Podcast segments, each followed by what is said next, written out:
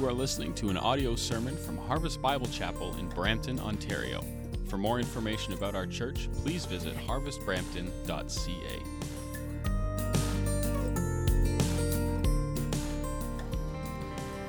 Amen. Amen. Let's pray together. Heavenly Father, it's in the power of Christ that we stand here and sing your praise, not in our own power, not in our own righteousness Lord, we stand because Christ stood in our place and went to the cross on our behalf. And it is in Christ alone where we find hope and peace and strength. And Lord, as the headline stories have come in, Lord, about this, this tragic accident in Saskatchewan, this hockey team from Humboldt, Lord, and as we think about the victims, as we think about the, parents receiving the news about their, their sons, these young men, about, about the coaches, the spouses, the children, the brothers, the sisters, Lord. God, we pray that you would shower mercy and grace on that community, Lord. God, we, we have a hope. And Lord, we, we can trust you and believe in you, but we know that there are many in this nation, Lord, who do not yet know you. And so, Lord, I pray that you would mobilize the Christians in that community, Lord to uh, be messengers of hope and grace and peace to that hurting and mourning community. Lord, we live in a broken world, God, where, where disasters, where accidents like this can take place and, and they weigh heavy on our hearts, Lord. But thank you that we have a hope that there is a perfect place that you are preparing for us in your presence forever.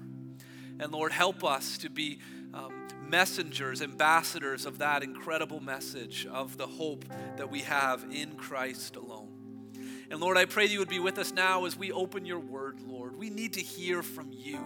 And so, God, we pray and we ask that you would speak through your word in a powerful way that will bring life transformation for your glory. In Jesus' name we pray. Amen. Amen. Well, please be seated. You can open up your Bibles to Matthew chapter 7 and find verse 7. We're going to be in Matthew 7, 7 to 11. If you don't have uh, your Bible uh, with you, if you don't own a Bible, our ushers are coming up and down the aisle with copies of the Bible. If you don't own a Bible, this is our gift uh, to you. If you're just borrowing it, you can drop it off at the table uh, at the back. Matthew 7, verses 7 to 11. You know, something incredible happened in our household a little while ago related to this box of Tic Tacs. I discovered, you know, a box of Tic Tacs on our kitchen counter. And so I picked it up. And you know, when you pick up a box of Tic Tacs, there's that Tic Tac sound. You know what I'm saying? And then, as soon as I did that, something incredible happened. I started hearing the rumble of footsteps, and then all of a sudden, four little boys were char. I mean, one came from the basement, one came from upstairs. I think one of them was at the neighbor's next door and they all came running. Now, this put me in a very unique position at this point. And I couldn't help but ask my kids this one question Why is it that when I go up to your room and stand in the doorway and say, It's time to come downstairs for breakfast, you act like I'm not even there? And you pretend like you can't hear me? Why is it that when I holler downstairs, come upstairs to, to do your chores, why is it that I get no response? But you hear this and you come running. You know, I have a, a real unique experience being both a preacher and a parent. Because as a preacher, you all at least give me the impression that you're listening. I mean, right now you're sort of looking and nodding and smiling and, and, and acting as though you're paying attention.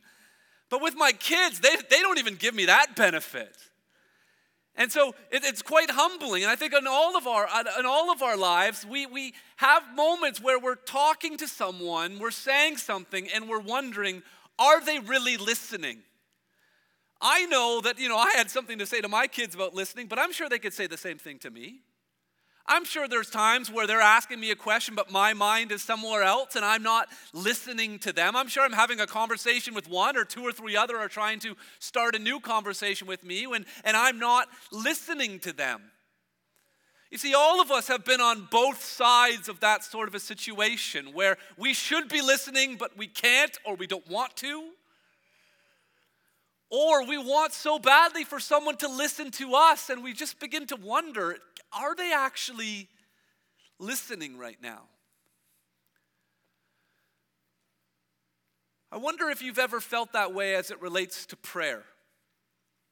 I wonder if you've ever prayed and, and wonder, I wonder and, and wondered, is God actually listening? I wonder if what keeps us from praying and following the, the repeated exhortations and commands and invitations for us to pray and to talk to our Heavenly Father, I wonder if deep down we doubt if God is actually listening, that, that, that our concerns might be too small, that He has a lot of other things going on that He's focusing on. And, and we, we wonder whether or not He's listening.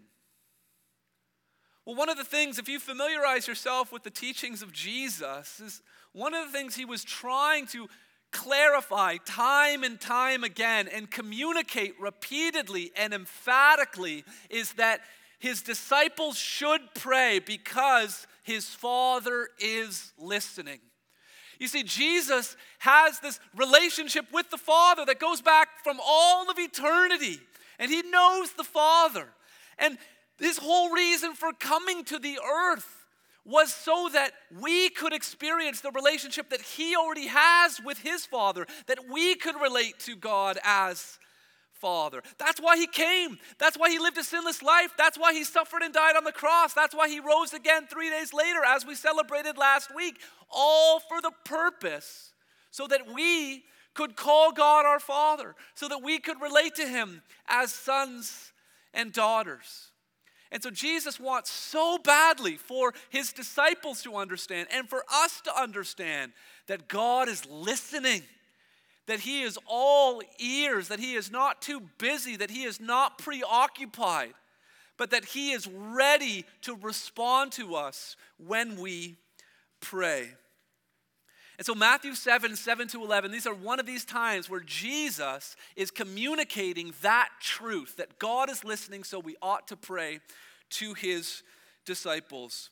In verse 7, he says, Ask and it will be given to you. Seek and you will find. Knock and it will be open to you. For everyone who asks receives, and the one who seeks finds, and to the one who knocks it will be opened. Or which one of you, if his son asks him for bread, will give him a stone? Or if he asks for a fish, will give him a serpent?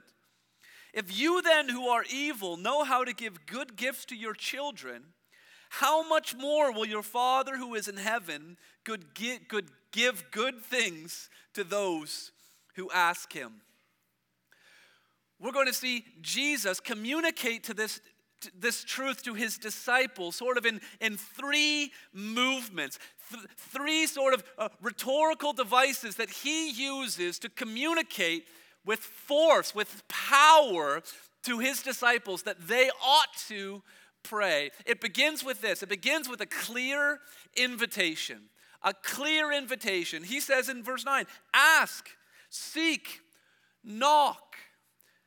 He, he's telling it's, it's not even just an invitation, really, it's a command. This is the authoritative Son of God giving an imperative here. In fact, uh, people that know the Greek language a lot better than, than I do uh, indicate that, that these individual Greek words are present imperatives. And so it's difficult to translate into English. The, our English translation, the ESV, does it, works hard to replace one Greek word with one English word.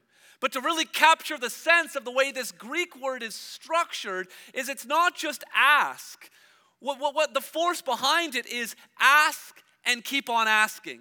It's not just seek, it's seek and keep on seeking. It's not just knock, it's knock and keep on knocking. There is a command not just to pray, but to persist and persevere in our prayers. Jesus knows our hearts, He knows how, how often we give up on things, how, how we so often quit. And Jesus is giving this clear invitation, this command that we would continue to pray and to seek and to ask and to knock. And then in verse 8, he, he kind of makes a logical connection. He says, For everyone who asks receives, and the one who seeks finds, and to the one who knocks, it will be open. What Jesus is getting at here is when you ask, you ask for a reason.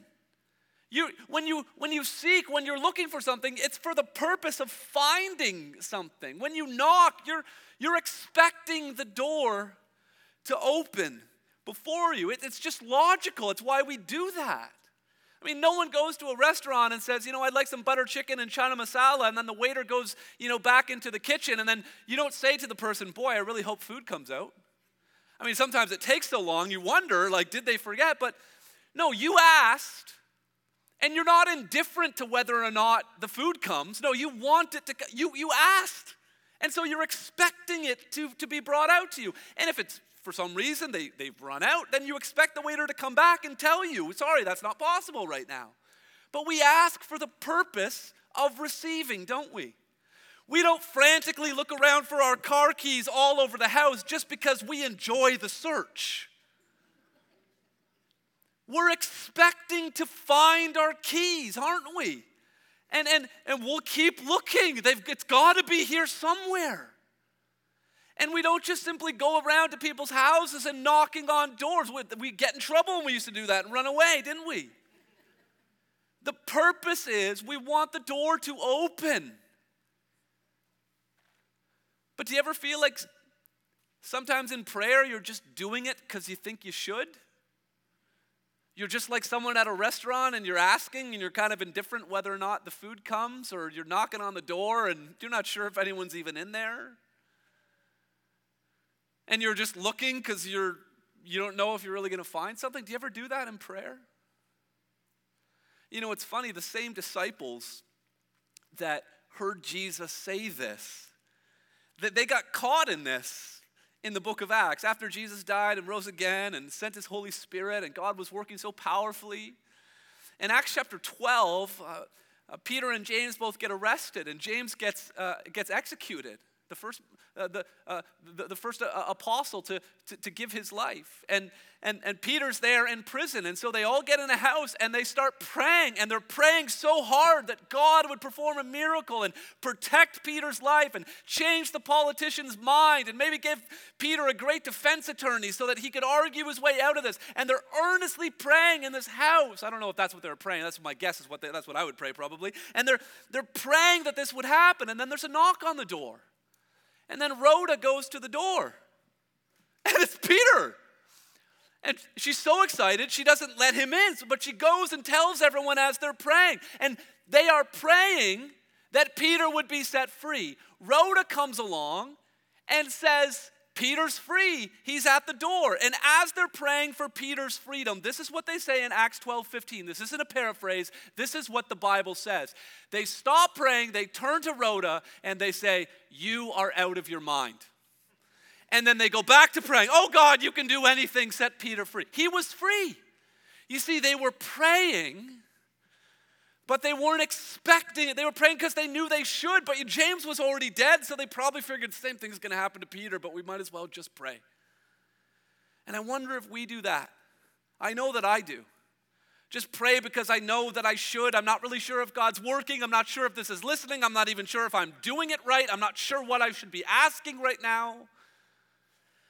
But Jesus says, no, we got to ask. Ask and expect to receive. Seek and expect to find. Knock and expect the door to be open to you. God, in His infinite wisdom, has chosen to connect His giving with our asking. It, did, it didn't have to work that way. And there are times where God gives us things that we don't even ask for. He can do more than we could ask or imagine.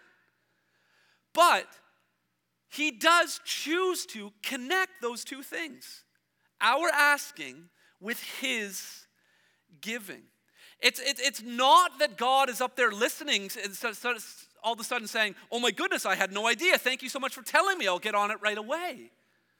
No, Jesus said in the, all of this is part of the Sermon on the Mount. And earlier in the Sermon on the Mount, uh, Jesus said in, in chapter 6, verse 8, the Father knows what you need before you ask Him. We're not informing the omniscient creator of the universe of our situation. He already knows.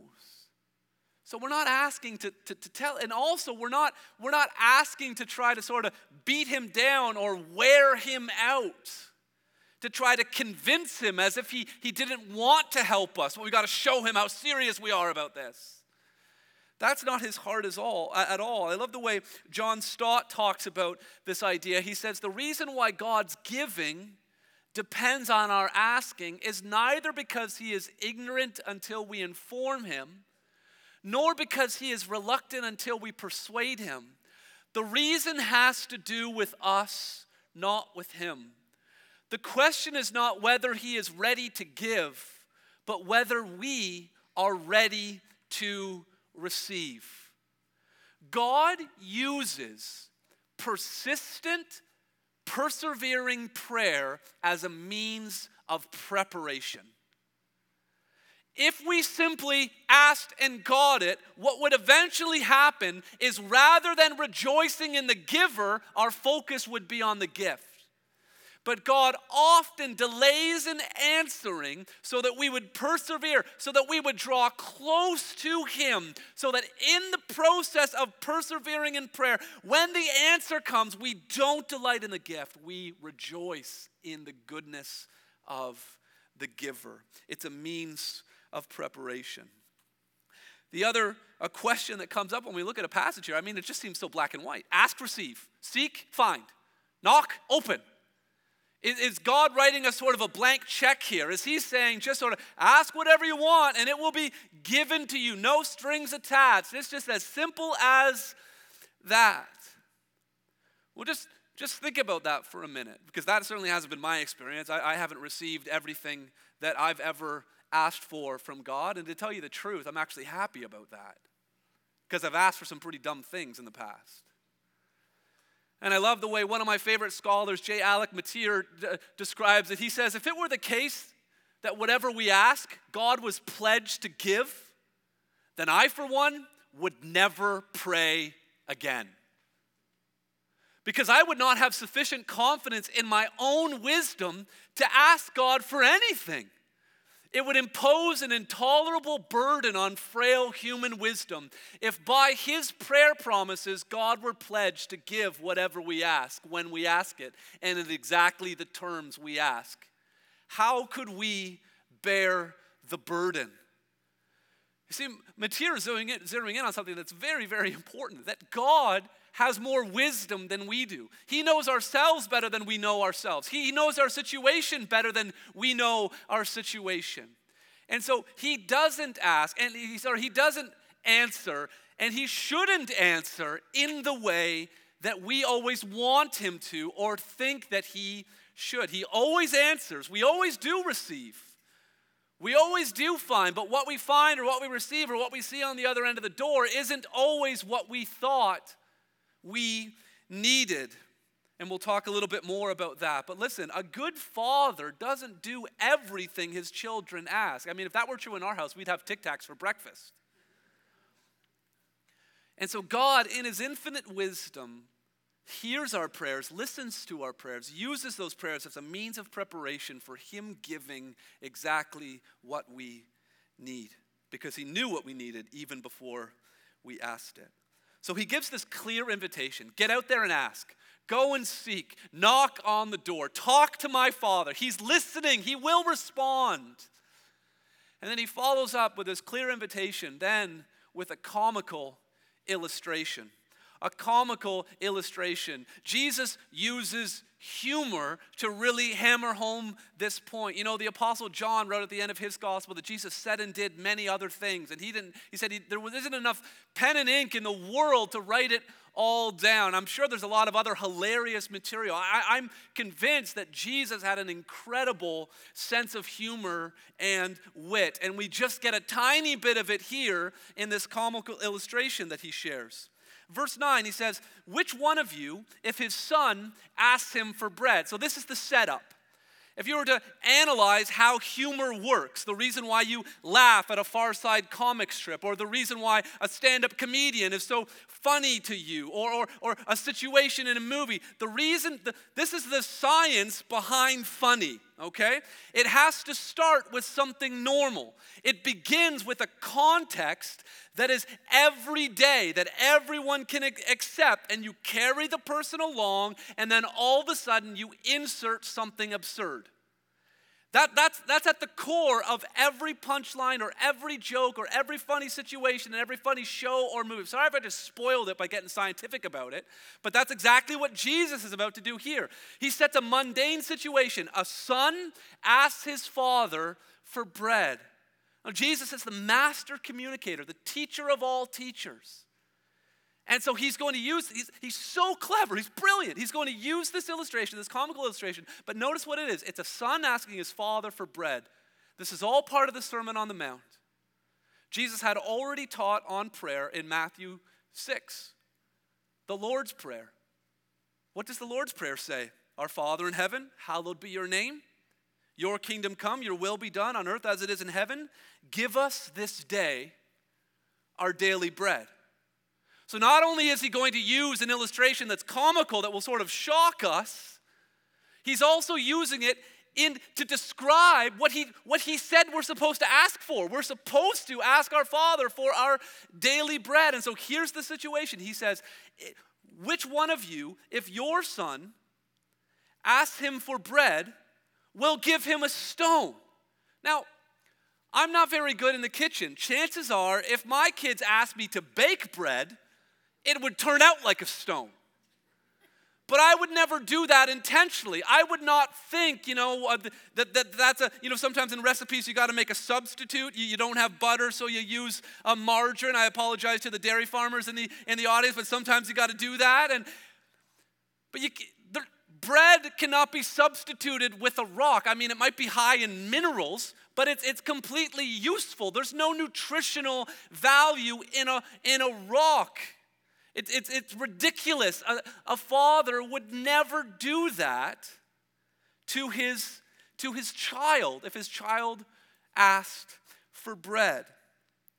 And then in verse 10, he says, or if he asks you for a fish. Now, my kids have never asked me for fish.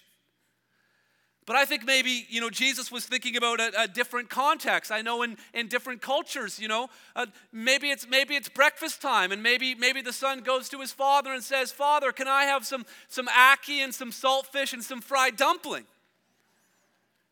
It's a standard breakfast, isn't it? And then imagine if the father came forward and said, Okay, here's your ackee and here's your fried dumpling. And then instead of the saltfish, I'm going to make a substitution. I'm going to give you a serpent. Now, what would the son say in that moment? What would he say? He'd say, How would this? Only the Jamaicans got that.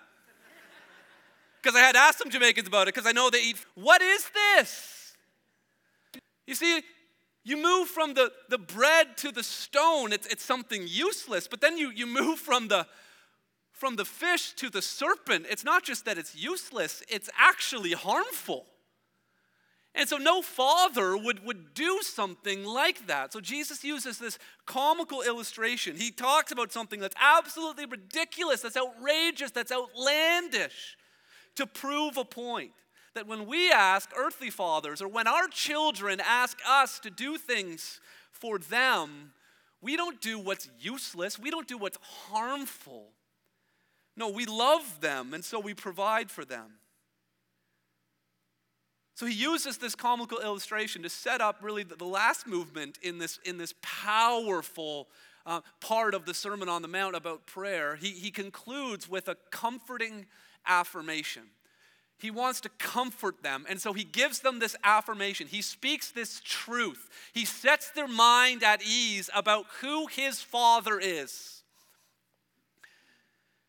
In verse 11, he says, If you then, who are evil, know how to give good gifts to your children, how much more will your Father who is in heaven give good things to those who ask him? Jesus says, if this is true of everyday fathers, everyday human moms and dads, it must be even more true with your heavenly Father. Notice how he begins by saying, uh, You then who are evil. Uh, Jesus did, didn't hesitate to talk to his. I mean, these were not terrorists that he was talking to. These were everyday, working class, normal, bread and butter kind of people. And he just had no hesitation to say, All y'all who are evil, you know, there's a lot of people who have a lot of opinions about Jesus, who claim to be experts about Jesus. I'm not sure if they've read this passage. You hear people say, oh, Jesus didn't ever judge anyone for anything. This sounds pretty judgy. You then, who are evil. And we live in a world where you can call hardly anything, there's only a tiny category. A, a minuscule percentage of the world population, a, only a few behaviors that you could even possibly dream about referring to as evil. We live in a world that says everything is good. The problem is not what's inside of us. The problem is that there's evil oppression outside of us. And there's all these social and religious and political things that are oppressing the goodness and preventing what's good inside of us from coming out. That's not how the Bible describes it at all. The Bible says, yeah, there's lots of evil on the outside, there's oppression on the outside, but there's also evil on the inside that needs to be dealt with. No, the world says, no, there's a spark inside of you that's good. Fan it into flame. Jesus is like, we got to put that thing out. It's a tire fire, it's evil. But then he says, if you then who are evil know how to give good gifts.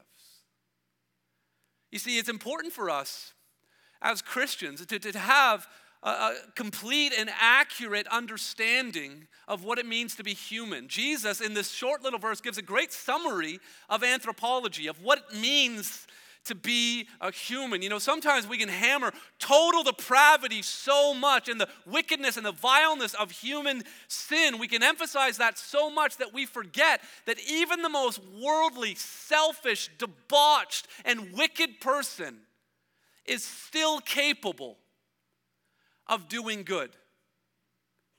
That even someone who is about to, to go out to a club or, or, or an, a, a, party and drink and drugs and, and, and, and promiscuity, all of these things, that person could still give money to a panhandler.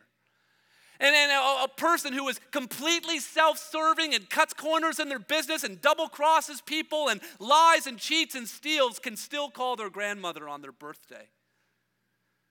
You see, every single human being bears the image of God. And because of that, even though that image is terribly distorted because of human sin, the image is still there, and the capability of doing good is still within.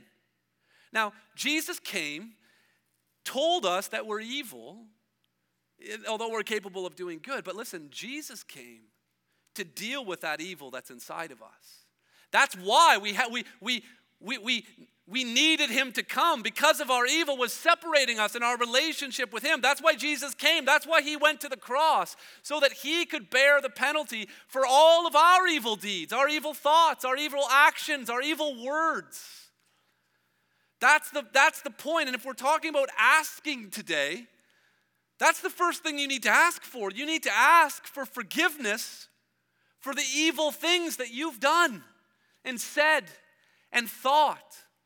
And it's as simple as admitting that you're evil, agreeing with Jesus, and then believing that Jesus was God in the flesh who came to suffer and die for you, and then committing to following him as Lord. And Jesus then takes that evil that, that used to be our core, the, the defining characteristic of who we are at the very core of our heart, gives us a new heart. Yes, we are still fallen. Yes, we can still do evil things, but evil no longer defines the person who has placed their faith in Jesus Christ. If anyone is in Christ, he is a new, he is a new creation. The old is gone, and behold, the new has come.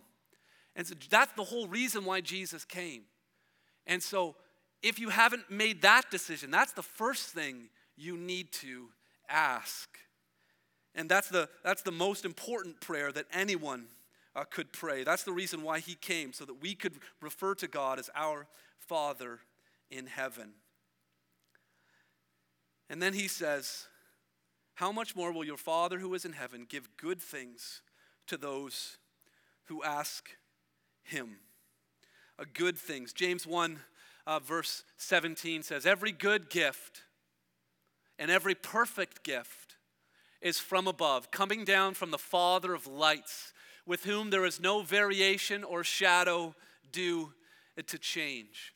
God doesn't change. He is the Father of lights. He only gives good gifts. He only answers prayer with good things. And there's no variation. There's no he's, he's the same as when Jesus was talking about him, as he's the same right here, right now. The same God. There's no variation. There's no shadow. There's nothing shady about the way that he deals with us. It is always good. Psalm 84 11 says, uh, For the Lord is a sun and a shield. The Lord bestows favor and honor. No good thing does he withhold from those who walk uprightly. It's no good thing. If there's something that we're asking for and we're not getting it, it's because it's not good. We may not understand. We may not understand why it's not good. It might feel like it, it, it, I don't see anything bad about this. I don't know why what I'm asking for could be considered anything other than good. Why aren't you doing this, Lord? But the Bible tells us, and the Bible is true, that every good gift comes from God. And Romans 8:28 tells us that, that God works all things to come together for our good. He can't help but be good to us. There's a there's a, a, ton of things happening in the life of our church right now. And as as elders and as leaders and as members we have been asking god to do some things. And god has been answering. Because you ask so that you would receive. You seek so that you'd find. You knock so that the door would be open. And we've been seeing that happen. And there have been lots of moments where it's been hard to get to sleep, wondering and worrying about what's going to happen and how's this going to turn out. And listen, all of these things are good things, and we're going to update you about them real soon. But in one of those moments, I was just sharing my heart with with, with Lindsay before bed about this is how I'm feeling about the situation. And she had just read, she just got a new devotional book, and, and she had just read this really helpful paragraph that she uh, shared with me. It's, it's by uh, Lydia Brownback, and it, it reads as, as follows It says, The answer we think we need seems so logical and clear to our way of thinking, yet God does not provide it. This is where faith comes in. Real faith isn't the belief that God will do a particular thing. Real faith is the conviction that God is good no matter what He does and however He chooses to answer our prayer. That is real faith. Poring over this passage this week to get ready for this message and our, our, our prayer night uh, tonight and seeing God answer all of these things in the life of our church, asking and receiving and seeking and, and, and finding. And, and then on, on, on Friday night, I normally don't even check my email late at night, but I checked my email and I got I got an email from my best friend on planet Earth. He was the best man in my wedding. And apart from, you know, my, my got to be careful, my parents are here, and apart from Lindsay and, and my, my, my, my close family and my children, this is the most important person on planet Earth besides all the obvious other people. As far as a non family relation, this is my absolute closest friend. And about five years ago, uh, he was in a parking lot going to a mall with his kids, and he just, he just collapsed. And they did a bunch of tests, and uh, and it turned out that he had a massive brain tumor and they had him do a surgery. I remember when I first got the email, I, I, thought, it was a, I thought it was a joke or a scam. I thought someone hacked into his email. I, was, I didn't even respond, I, I thought it wasn't real. And God has protected and preserved him and, and, and, and has, has been working in his life. And there would seem that they had sort of come to the end of sort of uh, medical treatment kind of things. But then he, he received a grant and he was able to, to, to get this new medication. And it initially seemed to be working and, and he was deteriorating. But it's one of those things when you're fighting cancer, right? It's almost like your, your body's falling apart and you can't tell like, is the medication doing this to you or is the cancer? doing this to you. And uh, the last, and there's all these scans and reports and updates and all of that. The last, the last scan, the last report is indicating it's, it's the cancer, that the tumor's growing. Now, I, I'd love you to meet this guy. Like, the most gifted guy, the most humble guy, loves Jesus. He's a chaplain at a Christian school, pouring into these students and then sending them out to college or university or the trades to, to, to preach the gospel wherever they are, having an unbelievable impact.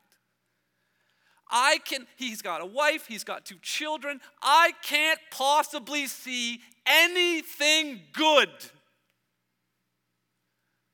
about him succumbing to his illness. I can't see it. And I honestly believe that for me to try to rationalize in my tiny, finite mind reasons why it might be good, I think that's insulting to him and insulting to God. So, what do I do? I ask. And I ask that he be healed. And I'm going to keep on asking until he is or until he goes home to be with Jesus. And if he's healed, I'll know that God is good. And if he goes home to be with Jesus, I will have faith and trust that God is good. I, between services, just a dear sister in the Lord and they've been from our church right from the very beginning. And before I knew them, they, they lost one of their children. And she said to me, Hope in Jesus never fails. Hope that Jesus will do something may fail, but hope in Jesus never fails. It's what Jesus says our Father in heaven will give good things to those who ask him. The last words of this paragraph are ask him with an exclamation point. The first word in this paragraph was ask. Five times in these five verses, we have the word ask, ask, ask, ask, ask. Will you join us tonight 7 o'clock, 83 Kennedy Road South, at our ministry center. Will you join us as brothers and sisters to come and to ask our Father. There's lots happening in our church that we're going to pray about. We're going to have a time for us if we have some of those moments like how could this how could this be good? Moments where we're, we're going to be praying in that, that gap between what we think is good and what we see happening, and how is God going to answer. We're going to be praying about those kinds of things uh, tonight. Will you join us? So let's ask Him right now to work in our hearts. Our Heavenly Father, God, Lord, the main concern of your son as he was sharing the Sermon on the Mount at this particular point was to simply help us understand that you are a good father. And so, Lord, that is what is supposed to motivate us in prayer. And so I pray right now in Jesus Christ that by the power of your Spirit, that you would use your living and active word to break through and break down whatever walls, whatever barrier, whatever stronghold would be preventing us from truly understanding that you are a good Father and that you give good things to your children. And so, Lord, you know where my heart is. Lord, I also know that you know the, the hearts of every person in this room. And so, Lord, I pray that you would be so gracious to each and every one of us, that you would be so kind, that you would allow us to relate to you as a loving a father, Lord. And that there would be such a movement of prayer among our people as individuals and corporately, Lord, that you would stir in our midst. In Jesus' name we pray. Amen. This has been an audio sermon from Harvest Bible Chapel in Brampton, Ontario. For more information about our church or to contact us, please visit harvestbrampton.ca.